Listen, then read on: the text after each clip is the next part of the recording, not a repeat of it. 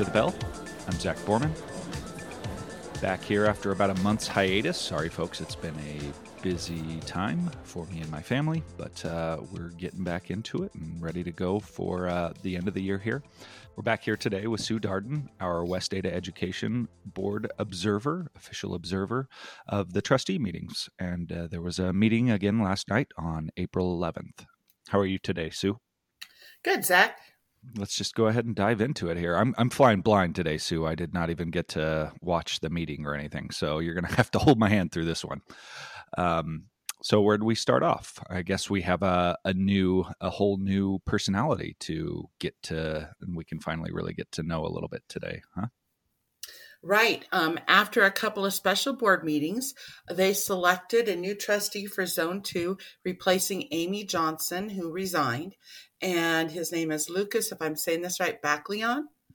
Um, and he is a recently, in the last couple of years, moved back to Idaho or moved to Idaho, um, spent some time in Taiwan as both a teacher and an administrator over there. But he'd also been in Utah and some other places. Wow, that's a interesting perspective. I'm sure that uh, the way that they do things in Taiwan is probably a little bit different than here. But uh, what do we kind of like get a sense? Is he well spoken? What is he? What, what's your reading on him at this point? Well, when he was nominated, they described him as humble. Um, I didn't think he was that well spoken during his interview, but um, he did keep talk, you know, keep making the points of, um, you know, uh, being a listener and um, making sure he w- um, was hearing what the his patrons had to say. Um, and so, and he did mention that he had worked in uh, low income schools, private schools. So he does have a different perspective, I think, on education, or the fact that he has been involved in schools is something the other trustees have not. So it will be interesting. It really hard to get a read on on where he stands exactly. So they swore him in, and they went through the the oath of office or the the ethics and stuff like that. Yeah, right. And he introduced his family. He has a daughter who's at second grade at Christine Donnell, a son who's a freshman at um at okay, forgetting the name um the high school south of the interstate. Mountain View, Mountain View, and then a daughter who's a junior at Renaissance. So um, he does have three kids in the district at three different schools. Um, you know, so I think that's a positive that as he's really representing parents. And so I think that they were pleased to see that. Uh, and then we dove straight into the superintendent's update. Right. And so he's been busy like always. Um, he did meet with the association, said that was really positive, and um, had a chance to talk about some of the challenges and and opportunities ahead. Um, then they have been getting a lot of pushback from their decision to go with full day kindergarten next year.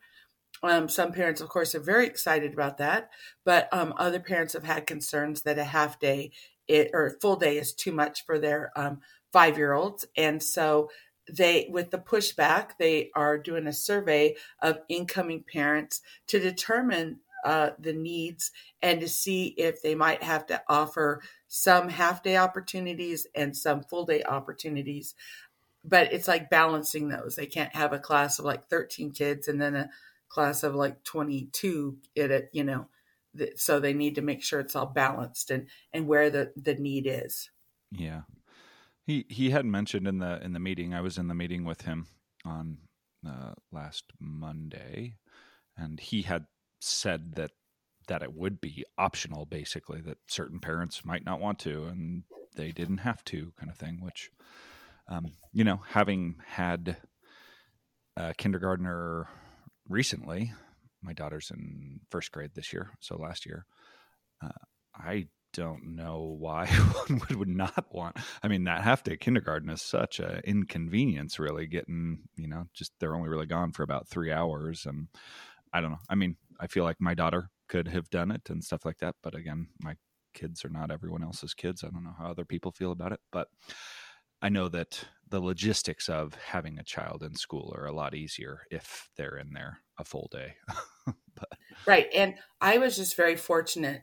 Uh, we were in different states when my sons were in kindergarten, but they both participated in full day kindergarten.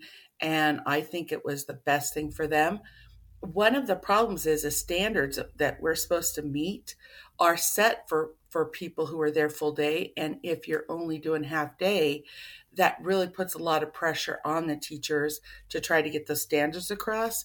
Where in full day, you can have that structured play, lots of center time, and um, you know all those other things that that really can make it. Right. I think a, a better experience. But parents have to decide what they think is best for their kids, and um, I think the district is trying to. Um, you know, keep options open to try to please as many of those parents as they can did Bub talk at all? Because I know that he he had kind of expressed to us that one of the big concerns there was I think they were in need of, and I, I could be misquoting on this. This is what my memory, this is what I recall, but like some like thirty-five additional kindergarten teachers. Uh, he didn't mention that at all. Yeah. And like at my school, we're going to need a portable because yeah. we have no room for Not, yeah space additional. and space right. and teachers. Uh, but so, and they have to make adjustments. A lot of schools, they have to have people moving around to try to, to accommodate that. Um, so it would be nice if they would make a decision soon so that they can get all that, the planning that they need done for next year. Okay. Well, just as a note, I don't think we're going to do a, a, whole episode on on the meeting that we had with Bub, but um, really i think it was it was a really great first step and we're trying to kind of repair relations. I understand that the, in previous years of union relations with the district that uh, it's been real combative and that they haven't been meeting regularly or anything with the exec board in particular. I mean the the president has met with the the superintendent for a number of years and stuff but um, trying to make it a regular interaction that uh, the whole board meets with Bub and gets questions answered and makes plans and stuff because we have a lot of challenges coming up here. And right. whereas, you know, I think from the union's perspective, we always need to be on the side of the teachers as much as possible whereas the district has you know other obligations and other parties that they're interested in the teachers the union is here for teachers first and foremost but um, that we, for all of our benefit and especially for the benefit of the students, we we have to be working together with the district. Um, did you see this this uh, article by KTVB? that says uh, West Ada School District outlines the need for eight additional schools. Right, that came about decade. right after they met with the city council um, because they got together with them and looked at like the the future planning, and so that after that meeting is when they, they were saying they were explaining to city council about the new schools because the city council keeps approving um, all these new developments. Okay. Anything else interesting come out of uh, Bub's update? Um, he had had a student council summit. He had some acronym for it, um, where student councils from all the high schools came and um, had some a one day training. Said it was really positive, and that one of the things that came out of it is that the student councils want to unite and do an all district service project next year. So it's great to see kids getting involved. It'll be interesting to see uh, what they come up with and how um, that's executed. And um, on April 25th, when we have teacher in service, um, they are having a college and career fair at Rocky, and buses are being provided at all the local high schools to bus kids over there from nine to three. They're going to have, of course, colleges represented, but other career opportunities for students who may want to um, start a career right out of high school. And so um, I, I, think that's great that they're taking advantage of that time to um, to promote that for the students. And then they announced a new principal for Paramount Elementary, uh, Brooke no. Roy. I understand works at your school. She's yeah. your assistant principal and has been a teacher at Rocky. And so she um, will be going to Paramount um, next year. Yeah, we'll miss her. She's awesome and funny and just really good at her job. So well deserved. And uh, we wish her the best of luck and that was it for the spotlight or for the um, Dr. Bub's um, report. So then it was on to the district spotlight, what was which was music in our schools. Oh, cool. And so Kara Hinkson started that off. She's a coordinator for gifted and talented world languages and fine arts.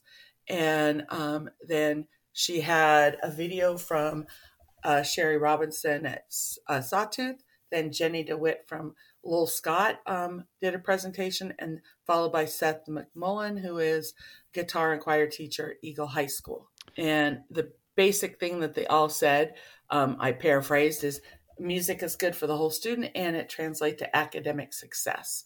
And they had a lot of stats and talked about the soft skills and the discipline required and how all of that um, helps the student to be successful in whatever else they pursue.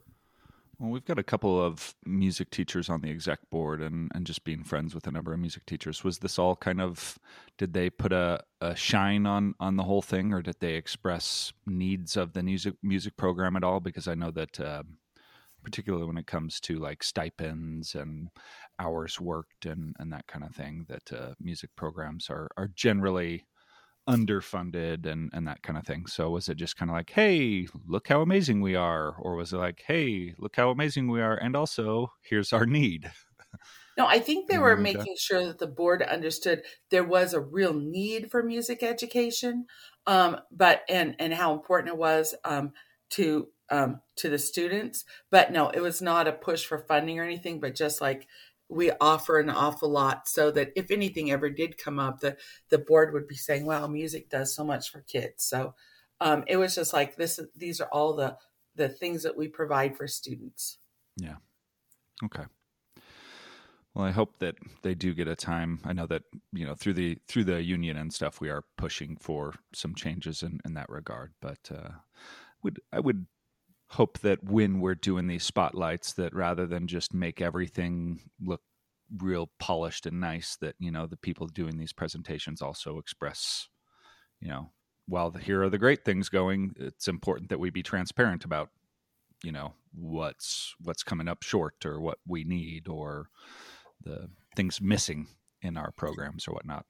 Um, sorry zach they always seem to be like cheerleading sessions. Yeah Wow. Like rah rah, we're doing this exciting thing, and not I'm not um, be meaning the music at all. I think it is a, an awesome thing. I participated. My one son was very active in band all through high school, but um, when it, they have the spotlights, it's more like saying, "Hey, this is a great thing we're doing," and they're not talking about um, where they want to go from there, or what they need. So, I know, there's a need for both, I think, but. Uh you know, if the board members really want to have an accurate picture I don't know. Maybe we ought to try to convince presenters to share a little more transparently. Okay. Well, so we then went to uh, patron input. Yeah. We actually had a few people talk this time. Right. For the first time since I started it, um, uh, a mother spoke. I don't know. I tried to pronounce her last name as phonetic or spell it as phonetically as I could. Jennifer Frower. So, um, and she has um, kids at Pioneer, two that are there and two at home.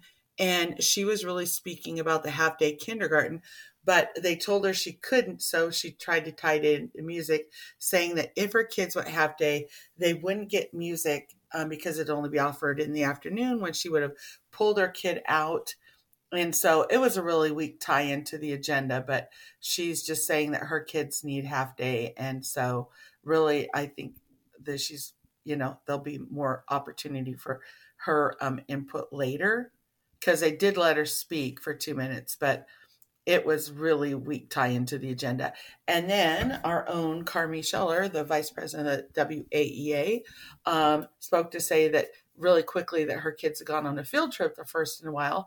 And that was exciting to see, even in the rain. But then she spoke as vice president and said that uh, the the association is looking forward to negotiating with the district and um, being collaborative to um, move our district forward. Yeah, I don't know. I think these these negotiations are going to be real crucial in terms of, you know, we're at a precipice of where some people could be retiring, and whether or not they're pull, they'll pull the trigger on that, and how we retain teachers. I, I think some level of bump in pay and, and that kind of thing is going to be necessary here um, to face all these challenges. But uh, it is um, it's important and coming soon.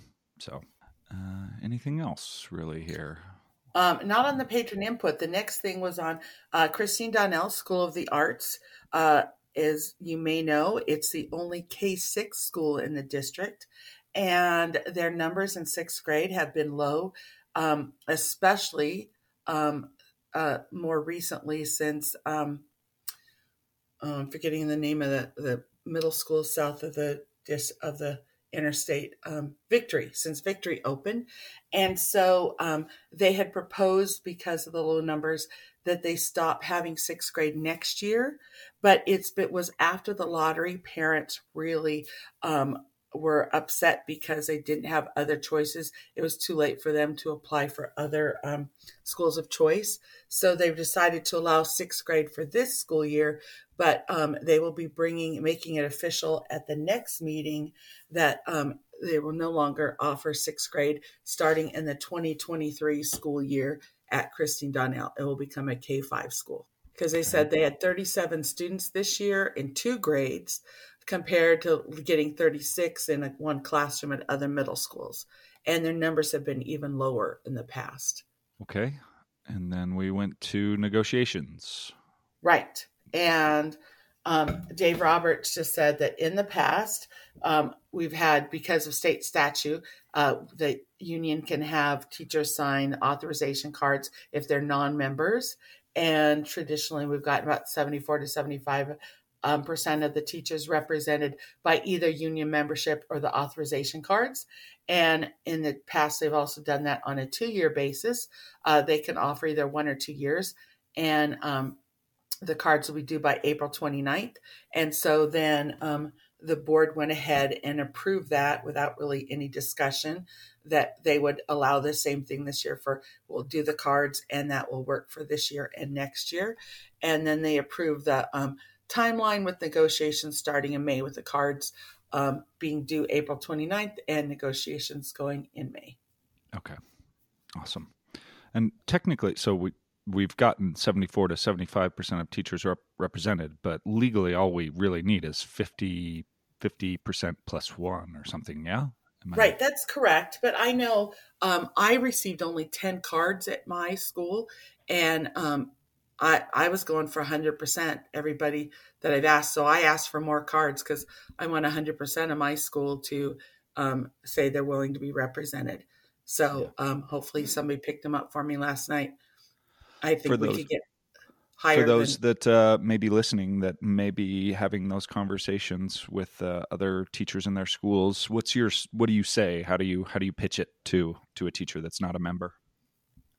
Um, well i i don't do the hard sell but it's just like you know um, with negotiations since um, we are the negotiating body if we can get um, the cards and um, you know if you have any questions and you know it just it's a way to kind of open up conversations and and uh, you know i had one teacher and, and she said oh uh, yeah i was to join and and you know i just um, i never got around to it and i said well if you want me to help you you know let's sit down sometime. And so it kind of you know gets those conversations started. So it's not a hard push at all but most people who don't pay their dues are still they they do know that they benefit from negotiations because anything that we get goes to everybody. So um, uh, like i said i have never had anybody that did not want to sign the card.